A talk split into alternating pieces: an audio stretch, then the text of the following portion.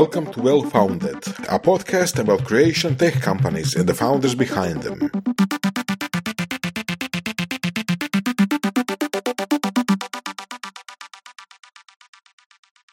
Dobrodošli ovoga još jednom u Well Founded podcast.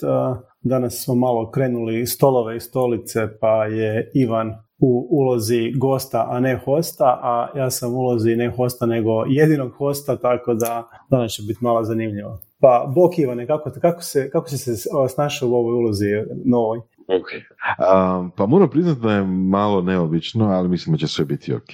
Da. Sad ja trebam da. na pitanja. Da. Sad ako imaš neko pitanje, ovoga zadrži ga za sebe. pa baš to, baš to. Ajde, evo.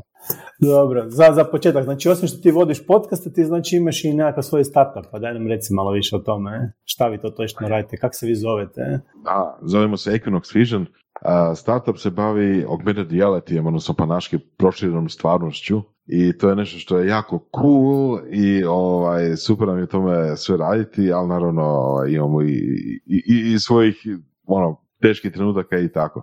Um, ideja je nastala tako što sam dosta klasično onako išao. Uočio sam da postoji jedna prilika na tržištu koja nije adresirana, a to je da augmented reality, iako je cool, nedostaje nekakav način laganog stvaranja tog sadržaja na način koji su recimo društvene mreže popularizirale, na primjer, šeranje slika i videa, tako nešto. Ali onda zapravo kasnije se to razvilo u to da idemo u smjeru da radimo nešto kao WordPress ili kao Canvu za augmented reality. Jeli? Da ljudi raznih profila od krajnjih korisnika do, do biznisa mogu stvarati AR sadržaj koji nije samo ono lijep za gledanje, nego čak koristan u poslovnom smislu. Kako si uopće došao do ono augmented reality od svih mogućih tehnologija danas, blockchainova, AI-eva, NLP-ova? Zašto, zašto, šta te privuklo uopće svemu tome? Pa, ima, ima kao baš konkretan razlog, a ima i malo dulji razlog. Konkretan razlog je što sam bio sudjelovao u jednom projektu baš tamo negdje 2017. recimo 18. koji je koristio augmented reality i to sam vidio i to mi se full svidjelo. Um, jel, to je u novi način interakcije sa recimo računalima, odnosno novi način interakcije sa bilo čim zapravo. Jer imamo web, web je metafora lista papira ili recimo u slučaju, ne znam, Facebook ili tako nečega beskonačno scrollajućeg lista papira. A recimo augmented reality je metafora baš nečega što je prirodno, što je nekako 3D, što je nekako um, ljudskom mozgu uh, ljepše zainteraktirati od nekakvog plakte teksta i tako nešto. Uh, I kad sam sudjelovao u tom projektu, vidio sam što se sve može i to mi je bilo totalno cool. Rekao sam, u, ja bih htio tako nešto napraviti, ja bih htio u tom području nešto napraviti. Ali ima i dulji razlog. A dulji razlog je to što to je zapravo, ja bih rekao, budućnost, recimo. Um, kad se priča recimo o Matrixu ili tako nekakvim idejama koji su onako far-fetched i, i, i slično, mislim da, je, da ćemo prije do toga doći preko augmented reality nego preko virtual reality Augmented reality omogućava to da u stvarni svijet smjestimo, nekakve sadržaje, nekakve grafike, što god to bilo, bilo za igre, bilo za, za prodaju, za marketing, za što god. I da to ne moramo crtati cijeli svijet koji je već tu, nego samo one dijelove koji nama trebaju da bi, da bi obogatili taj svijet sa novim stvarima. I to je, to je isto je važna komponenta zašto, zašto sam to odabrao. To, A zašto ne ostale stvari? Pa mogu se integrirati ostale stvari u to. Recimo, mi možemo omogućiti recimo nekako transakcije preko blockchaina ili prodaju NFT-ova preko AR-a. To nam je sasvim prirodna stvar. Jeli? Mi možemo integrirati chat botove u AR kao, mislim, mi smo, mi smo sučelje. AR je sučelje prema svemu zapravo. Pa ovo mi se sviđalo kao, kao argument. Sjećam se ovoga, kad su tamo početkom 2000. počeli ovoga, društvene mreže jedna po jedna nastajati i nestajati. A, društvena mreža koja je nastala i pokorila cijeli svijet, Facebook danas svi znamo, a, je jedan od ključnih stvari, što barem oni sami tvrde, da je njihova taj social graph bio stvaran social graph kojeg su onda oni omogućili da radi sve ostalo, ne, ne neke društvene mreže koje su totalni neznanci, dođu pa se upoznaju pa to vrlo brzo zamre jer ko su ti ljudi, zašto bi mi pričali s njima i, i dijeli naše fotografije. Tako da zapravo taj argument je već, već smo ga vidjeli prije 20 godina kak je funkcionirao na društvenim mrežama. Da. Kako zapravo vidiš ti tu interakciju drugih tehnologija sa AR-om? Sada kad se već rekao i za blockchainova i tako dalje, recimo. Mene zadnje vrijeme ono apsolutno fascinira, na primjer ono Mid Journey, Dali i slični ti sustavi koji ono generiraju umjetničke sadržaje danas, ali vrlo brzo će to postati nekakvi 3D sadržaj. Ono vidim da Facebook opako radi na tome. Kako se to čini sve skupa? Ja? Pa mislim da je komplementarno, jer opet idem za tim da je ono što mi radimo, da je AR sučelje prema praktički svemu. A da li i, i takvi sustavi će sigurno u jednom trenutku generirati sadržaj koji će se prikazivati u budget reality, jel? Da li će to biti nekakav ono zabavni sadržaj ili da li će biti poslovni sadržaj, to mislim samo pitanje vremena, odnosno pitanje samo razvoja kako ćete ići, u kojem smjeru će to ići. Um, ono što je bitno meni je da AR općenito, znači ne samo Equinox, ne samo ono što mi radimo, ne bude pokupan recimo od strane Facebooka i takvih firmi koje se obećavaju brda i doline, koje možda hoće, a možda neće ispuniti. Jel, jako tako jedan veliki projekt kao što ne znam Facebookom Meta se ne pokaže uspješnim, recimo kao što je Google Glass, kad je, kad je Google Glass uh, potonuo, odnosno nije ispunio očekivanja koje su imali dobro, to je bio hype i to je bilo svega, ali dugo vremena nakon toga se uopće prestalo pričati o, o takvom načinu, o, o, takvim naučalama jeli, za AR. I sad opet u zadnje vrijeme se počelo, naravno, jer to ciklus tako ide. Ali evo, nadam se da Facebook i takve firme neće, neće napraviti pogreške koji će uzrokovati još produljenje ciklusa za, jel, za nekakav stvarno mm. primjenju, stvarno primjenu AR. Da, recimo baš kad kod naočala, recimo ono, baš ova naša ovoga, domaća uspješna tvrtka Orka je tu zapravo izgradila i tekako dobar biznis ovoga, baš na naočalama, tako da nekakvi rani neuspjesi ne znači da će kasnije to ne funkcionirati. Ono. A, neće, da, da, da. Šta ti misliš zapravo neki najveći problem u, u nekom širem prihvaćanju AR-a? Ono, šta, šta je ključni problem koji se treba tu riješiti? Ono? Ključni problem je to što još uvijek ljudi nisu navikli na tako nešto. Mi imamo dosta, imamo, imamo neke, neke paradoksalne probleme, recimo, napravimo nekakav AR experience, nekakav sadržaj u AR. I naša specijalnost je postavljeni sadržaj na GPS lokacije. To znači recimo negdje na trgu, na nekom parku ili gdje bilo. Uh, imamo tu sad izložbu, taj Art Future, kojim se nadam malo kasnije pričati. Postavimo sadržaj. Ali recimo, na primjer, ako taj sadržaj je previše realističan u odnosu na što ljudi očekuju, a ljudi očekuju ono tipa Pokemona ili nekakve crtane likove, ako nam je, na primjer, nekakav ljudski lik previše realističan, doslovno ljudi ne mogu razlikovati njega od stvarnog svijeta, ne znaju da treba kliknuti na njega. Jer se moramo dovijati raznim načinima kako staviti neke efekte, nekakve strelice na njega, nekakve, um, nekakve pointere da evo, to je taj sadržaj na njega, trebaš kliknuti da bi se nešto dogodilo. Recimo, to je paradoksalno. Da li to generacijska stvar? Molim? Da li to generacijska stvar? Da li smo samo mi preglupi i prestari, ono? A djeca to hvataju bez problema, je? A ne bi rekao. Mislim da... Hm, mislim da to pitanje može čak nezrelosti tehnologije još uvijek. Jer ok, mi ovo što radimo, radimo preko mobitela i to je svjestan odabir. Mi radimo AR preko mobitela zato što su mobiteli još uvijek najrašireniji uređaj koji imaju se potrebno da bi radili AR. Znači, naočale, one futurističke naočale, tipa samo ih staviš na, na glavu i ideš iz kuće van, to još uvijek ne postoji. To je još, uh, evo recimo, svako malo Facebook i Apple najavljuju da će nešto se dogoditi po tom pitanju, ali to je još uvijek uh, malo danja budućnost. Ali recimo, čak i kod mobitela, znači gledaš svijet kroz kameru mobitela na koji je nešto virtualno nacrtano. To je u principu augmented reality. Znači gledamo svijet kojem je nešto virtualno nacrtano. I sad, mislim da nije bitno koliko si naviknut na tako nešto ili koliko nisi naviknut na tako nešto.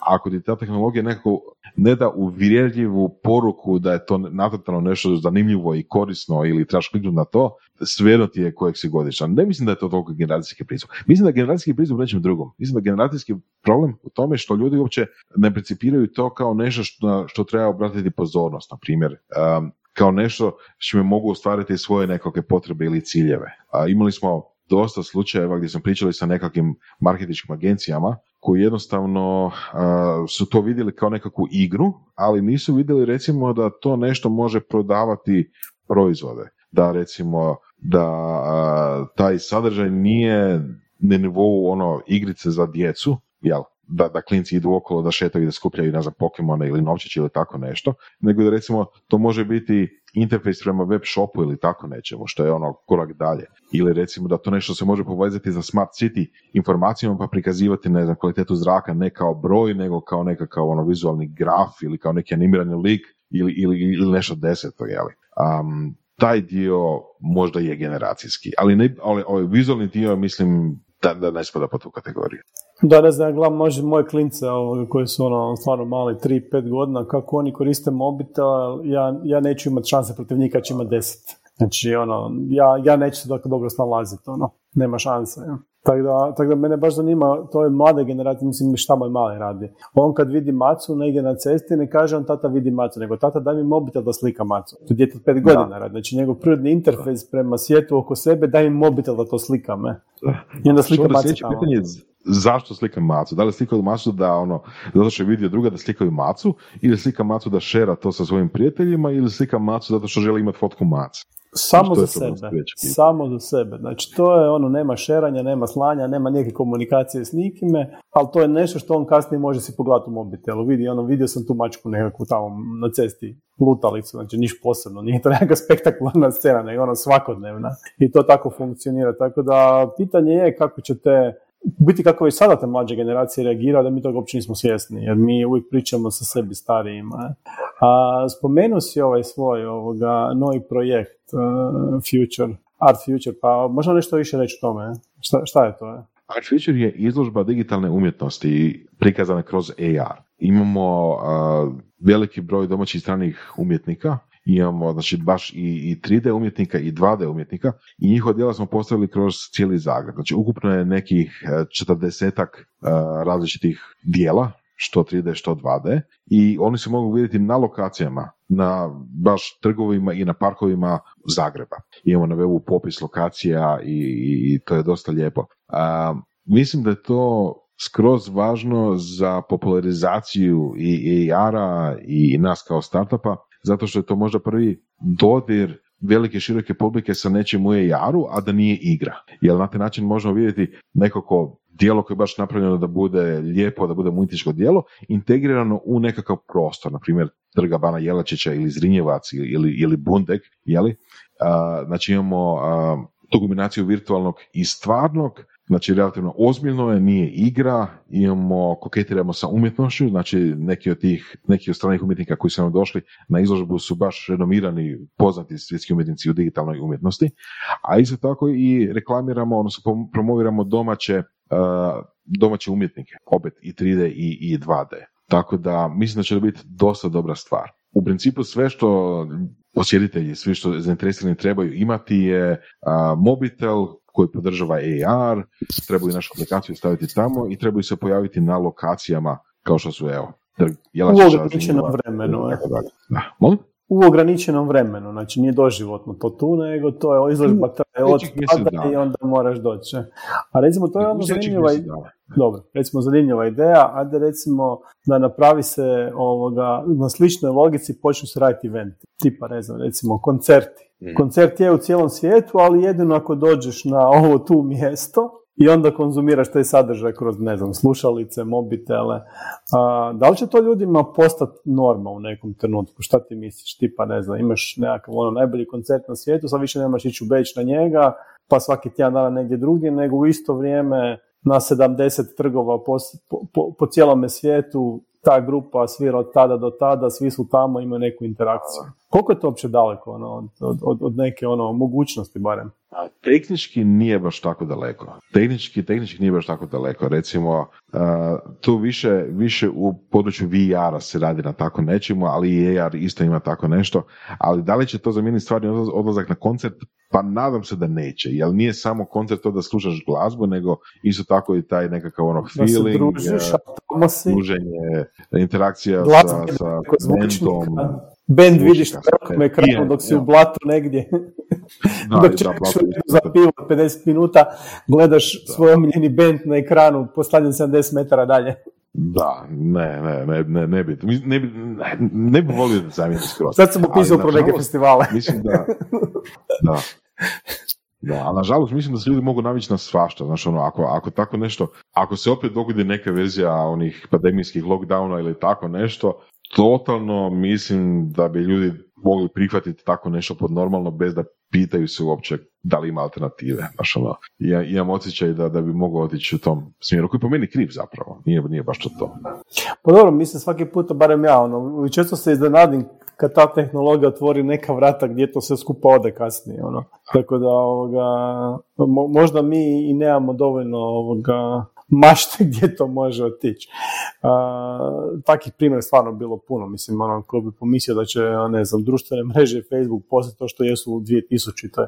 Kad su, kad su bile te neke prvi pokušaj, to je sve gledalo dosta ovoga, onako neozbiljno, ali kad se pogodila prava kombinacija svega i svačega, ispalo da nenormalnije stvari. Od nekog trenutku imati, ne znam, Facebook partiju u Zagrebu gdje se ljudi koji su u Zagrebu na Facebooku nađu. Naravno, kako je to naraslo kasnije postalo besmisleno, ali a, u svakom slučaju niko to nije vidio od nas koji smo to gledali iz prvog reda barem. Ne? A to je slično uvijek, mislim, stari SF, ono, Clark, Asimov i tako dalje, pa nisu baš predvidjeli jel, Facebook, nisu baš predvidjeli internet uopće.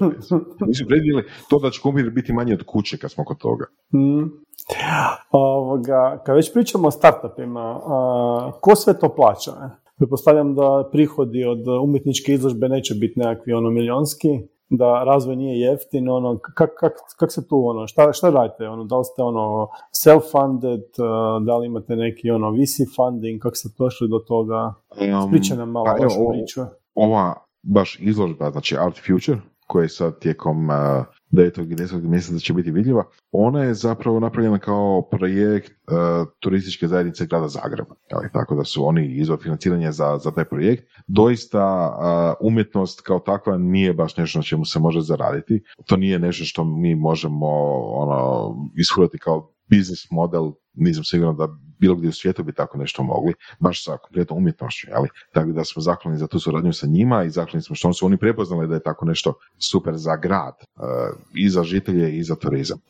A Equinos kao startup je u početku primio malu investiciju, mali, mali prisilj investiciju od Phil Rouge Capital, investitora prvog hrvatskog jeli a međutim to je bilo relativno davno, to je bilo 2019. i, i ta investicija je već davno otišla. Ja bih rekao da do sada mi smo, uh, uglavnom se financiramo od baš revenue i tu i tamo nešto malo ono bootstrapanje dodavanja jeli od, od strane foundera, ali to je, to je minorno. Tako da zapravo smo u dosta dobrom stanju. Mislim, imamo, imamo dovoljno revenue da se pokrijemo na taj način. Od kuda dolaze revenue? No? Kako tu zarađujete? Od projekata. Od projekata.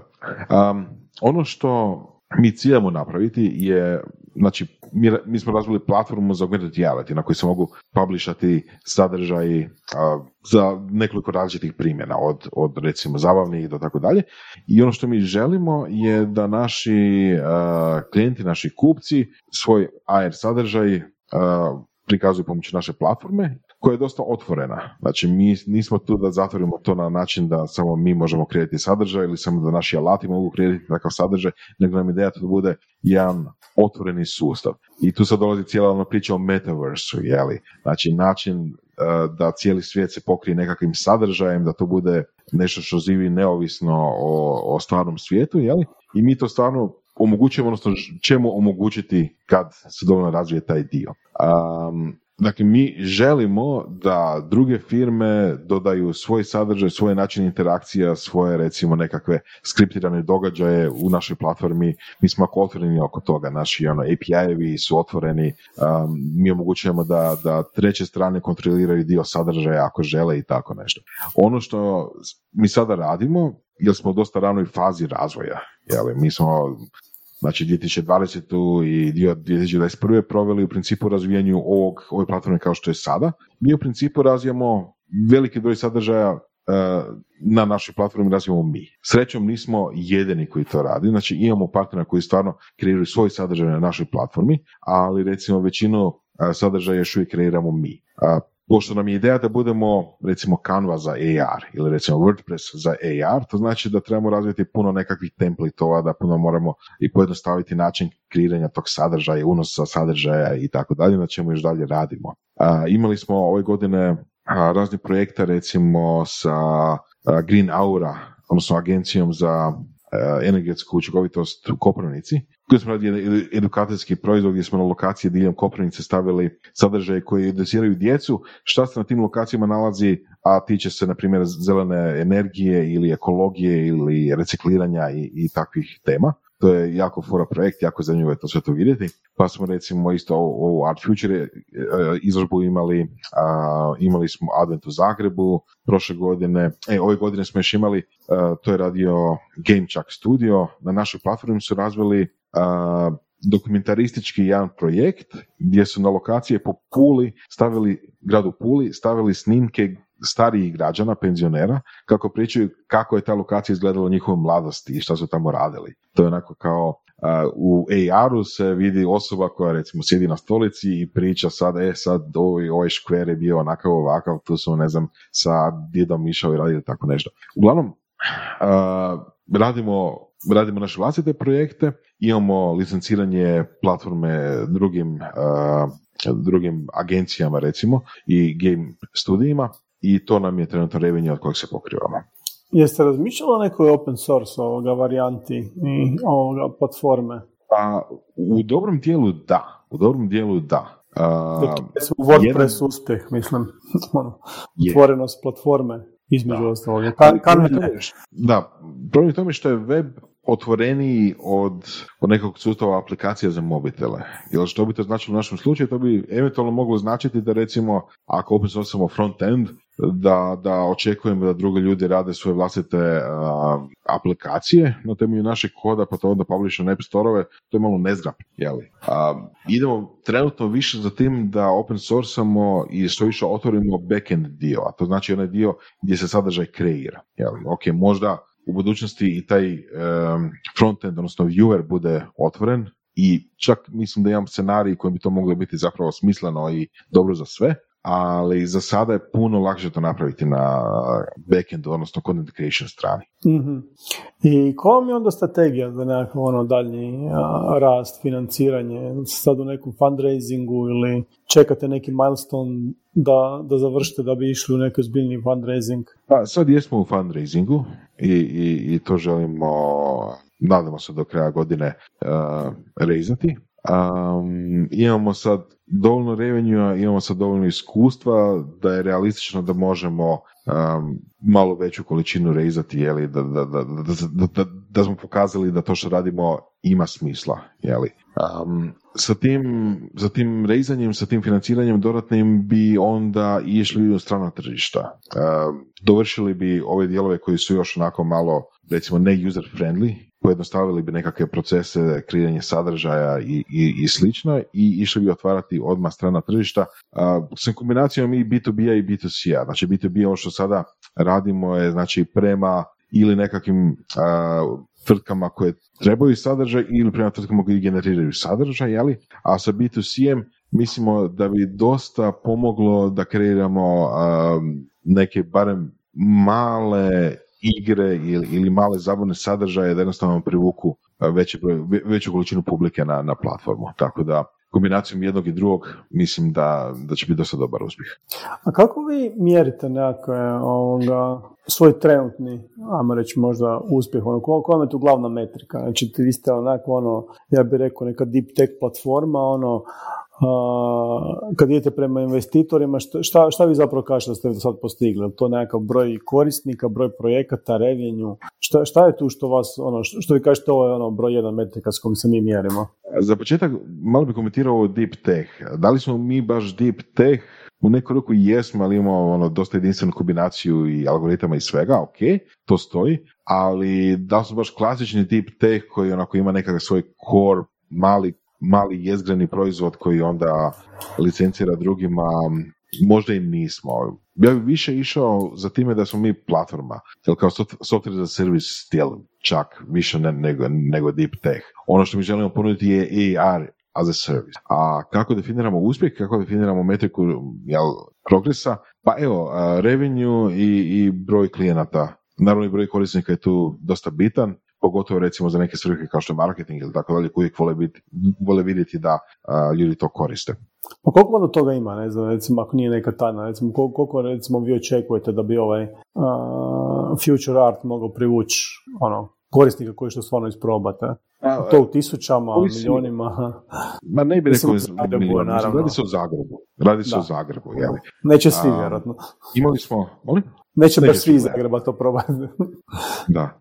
Um, moram reći da, da, mm, da sam malo nezadovoljan s tim da smo prekasno počeli oglašavati proizvod, ali to je zbog nekakvih drugih razloga, zbog nekakve ekskluzive sa turističkom zajednicom i slično. Um, jer ako mi želimo privući posjetitelja, ako mi želimo privući neke ljude da instaliraju tu aplikaciju i da pogledaju te sadržaje u Zagrebu koji stvarno je jako fora i jako zanimljiv, moramo doći do tih ljudi, jeli? A nekako sluh za marketing um, smo naučili da, da, da baš ne možemo očekivati sa te strane, pa moramo odraditi sami. Koliko ljudi će doći i to pogledati, ja mislim da ovisi o tome koliko smo marketinški aktivni i koliko je lijepo vrijeme vani. Jel, Možda smo ovo namjerno rekli da će biti na lokacijama Zagreba, znači pa očekujemo da ljudi dođe tamo i bude na lokacijama. A, pa mislim da, da je optimistično nekih 10 do 15 tisuća instalacija da bi mogli dobiti. Hmm. Ovisi koliko jednostavno novaca u marketu. za funding, koja vam je tu strategija? Da, da li ćete više biti fokusirani na ovoga lokalno tržište ili ćete ići van pokušavati uh, dignuti neke novce i kako ćete uopće doći do onog, kako kvalificirate potencijalne investitore, kako uopće taj proces ide kod vas? Mislimo, um, imamo, imamo recimo dvije, dvije i pol strategije, odnosno, odnosno mogućih načina da dignemo još investiciju u Hrvatskoj, pogotovo sa ovim novim fondovima koji se sad upravo u procesu otvaranja i, i tako. No onda ćemo morati ići van. Nakon toga mislim da više neće biti dovoljno velikih fondova u Hrvatskoj da bi tako nešto izvali, odnosno podržali. Jer ovo ima potencijal da bude dosta široko da bude, ono, mi se nadamo i mi to želimo i mi smo to ima smisla, da doslovno bude globalno popularno. A, pogotovo sa atraktivnijim sa, sa sadržajem i, i, i, i sa više sadržaja, jeli, što će doći kroz projekte i kroz nas vlastite sadržaje. Tako da idemo u Hrvatskoj pokušati, ali mislim da ćemo jako brzo morati ići van, kao i osnovno sa tržištem isto tako. Kako to mislite napraviti? Mislite preseliti fizički, ići u neke akceleratore? Ono, kako, kako to mislite napraviti? Remote? Oglašavanje? Za početak oglašavanje. Kao drugo, recimo, ima puno trade showova koje možemo posjetiti. Mi smo sad dosta bili aktivni u Hrvatskoj i području turizma. Turističke zajednice i nekakve možda firme koje su povezane turizmom su bili jako zainteresirane i radili smo pilot projekte sa njima. Tako da to se pokazalo dosta, dosta a, obećavajuće. Jeli? Mislim da tu imamo dosta dobar market fit. Um, na primjer, virtualni turistički vodiči koji, mogu biti, koji mogu biti postavljeni bilo gdje gdje stvarni turistički vodiči ili ne mogu biti 24 sata ili im se ne isplati ili recimo su neka ne znam lokacije koje su slabo posjećene pa im se opet isplati ili tako nešto, ali sa virtualnim turističkim vodičem koji priča o augmented reality kao, ili kao 3D lik ili, ili kao fotografija ili kao video o toj lokaciji uh, uz nekakav revenue sharing, je li naravno s nama, turist, ne znam, plati 10 eura za uh, turu po gradu, od toga autor te, te ture dobije, ne znam, 70-70%, to je super deal što se toga tiče. Um, znači, turizam nam je dosta važan, turizam ima dosta puno trade showova koji su eto sad nakon korone ponovo počeli, uh, to trebamo pokriti definitivno. Jeli. Pa onda recimo trade showovi za marketinške agencije, uh, to su svi načini na koji se može doći do ljudi, do konekcija, do networkinga i pokazati na licu mjesta što se može napraviti. Da vam je to malo preširoko ako idete ono, i, i na nekakav ono, opći marketing i agencije i na turizam. Mislim, to su dosta različite vrste firmi, ja bih rekao, i pristupa prodaje. Ono, da ovo to rasteže malo previše u širinu, je. Pa malo rasteže. Ne mogu reći da, da, da, da je to totalno ista stvar. Međutim, ima neke komponente koje su iste. Recimo, u jednom i drugom slučaju se radi o tome da je ideja privući korisnike, privući viewere, privući recimo baš ljude na nešto, na neki proizvod ili na neku lokaciju ili za neku kampanju i tako dalje. Tako da nisu toliko ni različite s druge strane. Ono što je različito je možda um, skala, odnosno pristup pristup nekakvom poslovanju. Jeli. Marketinške agencije to rade za nekog trećeg, na primjer, za svoje klijente, dok recimo turističke agencije rade za sebe. E, pa to je možda mala razlika isto. ali za sad nam ide ok, pa ćemo vidjeti kako će ići u budućnosti.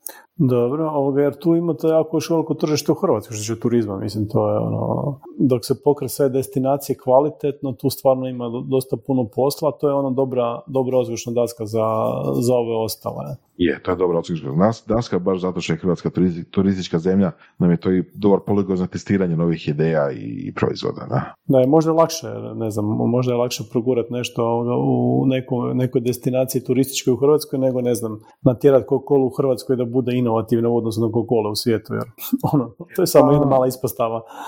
Zavisi gdje u svijetu. Recimo, imali smo baš interakcije sa turističkim destinacijama kao što recimo Singapur. I tamo je sve ono high tech. Tamo svi ono imaju vrhunske mobitele, tamo je taj tehnički dio super, brzi internet, uh, optimalno je sve za, za, za tako nešto. I što više, ljudi vole nove ideje. Ljudi vole kad im se nešto neobično novo pokaže i, i to im je cool. A, a mi, mi možemo omogućiti baš takve stvari. A, bili smo došli do samog finala jednog singapurskog natjecanja za za, za, zapravo za cijeli Singapur gdje su htjeli napraviti social, virtual, virtual social spaces i to sam feedback pokupili koji je jako dobar, koji nas je jako obradovao, iako nismo pobjedili, ali jako nam je pokazao da smo u dobrom putu. S druge strane, u Hrvatskoj stvarno je veliki problem um, razumijevanja što se se može napraviti sa tako nečim. Znači, mi imamo tehnologiju, a, imamo ogledne primjere što smo radili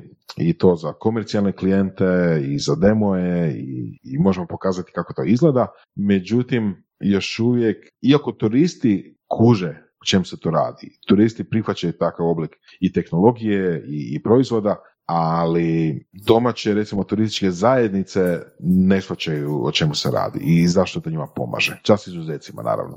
A da li tu onda možda ovaj veliki hotelski lanci isu su nekakav dobar, dobar ovoga potencijalni klijent, jer novaca, hvala Bogu, imaju, a bitno im je da je destinacija ono, dobro pokrivena, da mogu svojim gostima pružiti, ne znam, mojte na virtualnu turu, da ne moramo mi organizirati ljude koji će osvojiti okolo. Mislim da da, mislim da da. Zašto kažem, mislim, uh, imali smo par pokušaja kontakata, mislim, mi smo efektivno ovo sve započeli za vrijeme korone, jel? I tad je Najbolje ono, vrijeme ikada. Pogotovo za nešto što je ovog tipa, znači ići van outdoors i ne znam, još ako je grupa ljudi, jedno strašno. I hoteli su malo bili um, podkapacitirani. Da, da, da. da ne kažemo prazni. Da. To, sad se to mijenja, mislim. Feedback ja, je ok, da, ali, ali evo, evo, mislim da ćemo sljedeće godine tu napraviti puno više nego, nego sada sa hotelima. Um, imamo nekih jako zanimljivih ideja, neću za sve reći, ali, ali ako se to ostvari, bilo bi jako fora. Mislim, meni je cilj, meni je nekako ideja za početak, pošto smo u Hrvatskoj, kao oskušan daska, da bude, da napravimo mega, mega projekt kao Croatia full of AR, recimo, ono, znaš, Croatia full of life, ali Croatia full of AR. Mi, mi stvarno možemo dati ljudima alate da doslovno napunimo cijelu Hrvatsku sa, sa sadržajem ovog tipa. Taj sadržaj može biti izložbeni, jeli, ali ne mora biti izložbeni. Taj sadržaj može doslovno pomagati turistima dati informacije, može ukazati gdje se još može otići. ima puno primjera gdje sam pričao sa turistima gdje su otišli na nekakvu lokaciju, jednostavno vidjeli nekakve zidine, ali kad toga nije bilo nikakvog napisa šta je to, ne nikakvog opisa o čem se to radi, zašto je to vrijedno pogledati i tako. Tako da to imamo fantastično puno mogućnosti da, da to riješimo. Onda recimo arheološka nalazišta. Nisam nije znao dok nisam počeo gledati o tome, ali ima puno arheoloških nalazišta koji su jednostavno otkopana, popisana i nazad zakopana, zato što nema novaca za održavanje. Nema, nema novaca da neko, neki čuvar tamo stoji ili čak da naplaćuje ulaznice ili, ili bilo šta. Znači doslovno tabla ovdje je nekad bilo nešto jeli, i, i, to, i, i toga nekad nema. Pa mi možemo živjeti takva mjesta. Pa mislim, mi možemo napraviti igre, ono, traži Dioklecijanovu, ne znam, posudu za cvijeće, da, cipele, da. U Solinu su. da, ja se nadam. Mislim, kao što smo sad preplavili Zagreb sa augmented reality sadržajem, možemo cijelu Hrvatsku preplaviti sadržajem. Da li imate neke ono QR kodove na lokacijama koje ti kaže, ne znam, ono, daj skini aplikaciju, pogledaj, tu se nešto nalazi, je.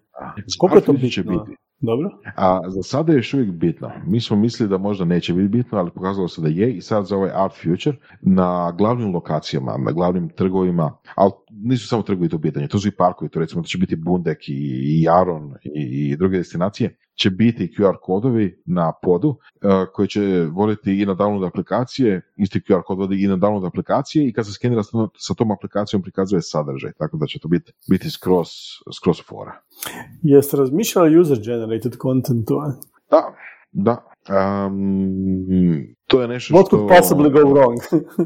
what could possibly go wrong? Uh, to je nešto što kod tehnologije podržava, jer preko mobitela se može kretiti sadržaj. Tu još imamo neke stvari, moramo to podnostaviti, ali uh, moramo isto tako vidjeti kako taj sadržaj moderirati, jer to nam je malo veći problem sada. Uh, ja se nadam da AR možda kroz Equinox, ali sigurno u nekom trenutku, će nuditi opciju slično kao što je Roblox.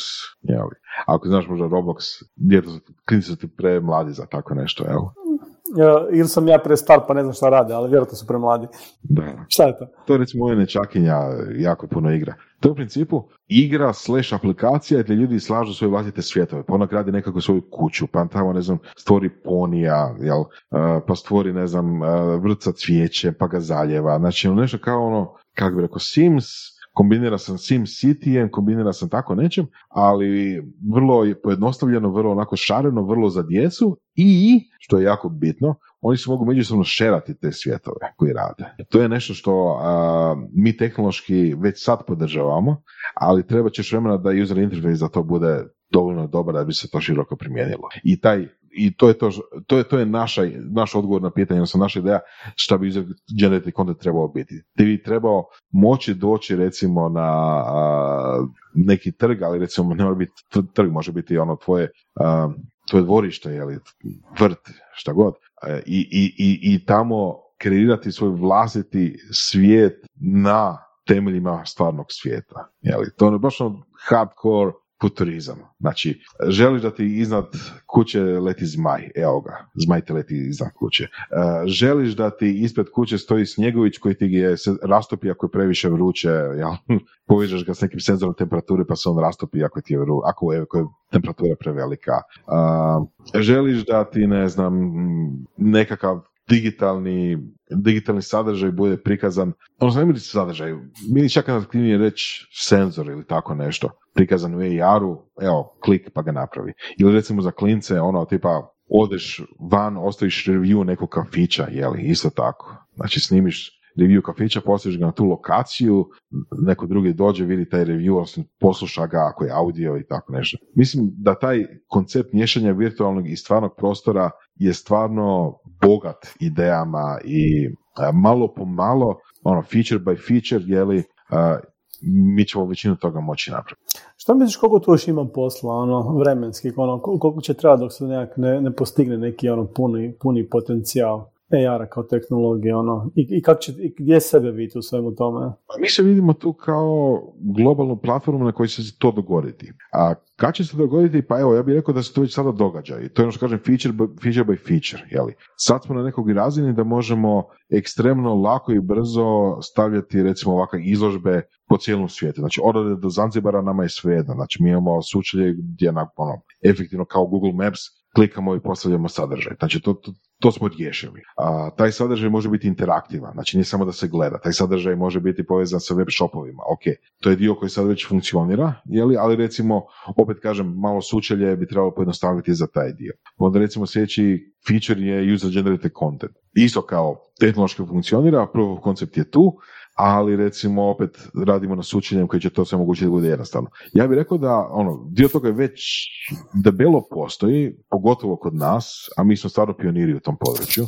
Nema puno firmi koje to rade na ovaj način, uh, jako ih je, jako ih malo, znači ono GPS based, odnosno location based AR, bez nužno QR kodova. Kod nas je QR kod je totalno opcionalni, ali. Uh, pa ja bih rekao da kroz jedno 3-4 godine već ovo što smo sad pričali nas dvojica, ono što sam ja, ja sad nabrojao, da će biti pa praktički normalna stvar. Ja. Mislim da mislim da se to razvije jako brzo. Mislim, ima istraživanja koje se provjera na Forbes, uh, year on year rast augmented tržišta je ogroman, tipa 40%, jeli? to se radi o, ne znam, o, o 50 milijardi u sljedećih dvije, tri godine rast tržišta cijelokupnog, jeli? a ovdje još nastavlja dalje. Tako da mislim da smo na dobrom putu.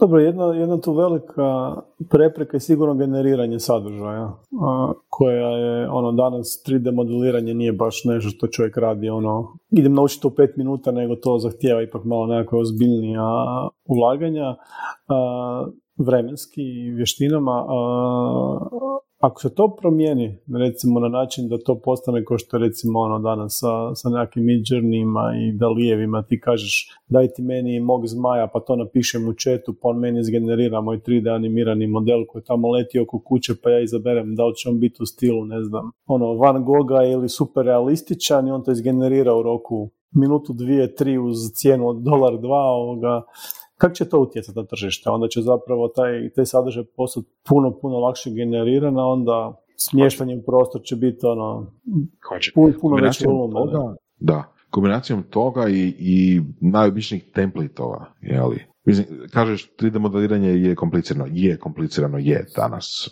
i mislim čisto konceptualno je kompliciranije od 2D crtanja, a ne može svako crtati ni 2D, jeli? ali to recimo ne spriječava ljude da koriste kanvu, ali koristio kad kanvu kao alat. Evo. Je, je, znači, je, ali ja vidim još i veće sposobnosti. Baš sam sad koristio Mid Journey gdje mu kažem daj mi, ne znam, ono, koncert Nikeva u Pulskoj areni, on napravi arenu Nikeva kako tamo svira pred ljudima. Mislim, ono, ne bi to nacrtao nikada s nikojim templateom, ali nije, nema prepreke da to ne postane uskoro za 3D modele gdje se kaže daj mi animiranog zmaja da mi leti, on će ga naštancati. To je pitanje ono, godinu, dvije, tri, nije pitanje 15 godina. Slažem se, slažem se, da. To će biti a, input, a input je daj mi zmaj. Ja sam napisao ono, Nick Cave concert in Arena Pula i on je fakat nacrtao Arenu Pulu i nacrtao Nick Cave tamo. Da, da, hoćeš da, hiperrealističan ili hoćeš u, ne znam, Van Gogh style, ne?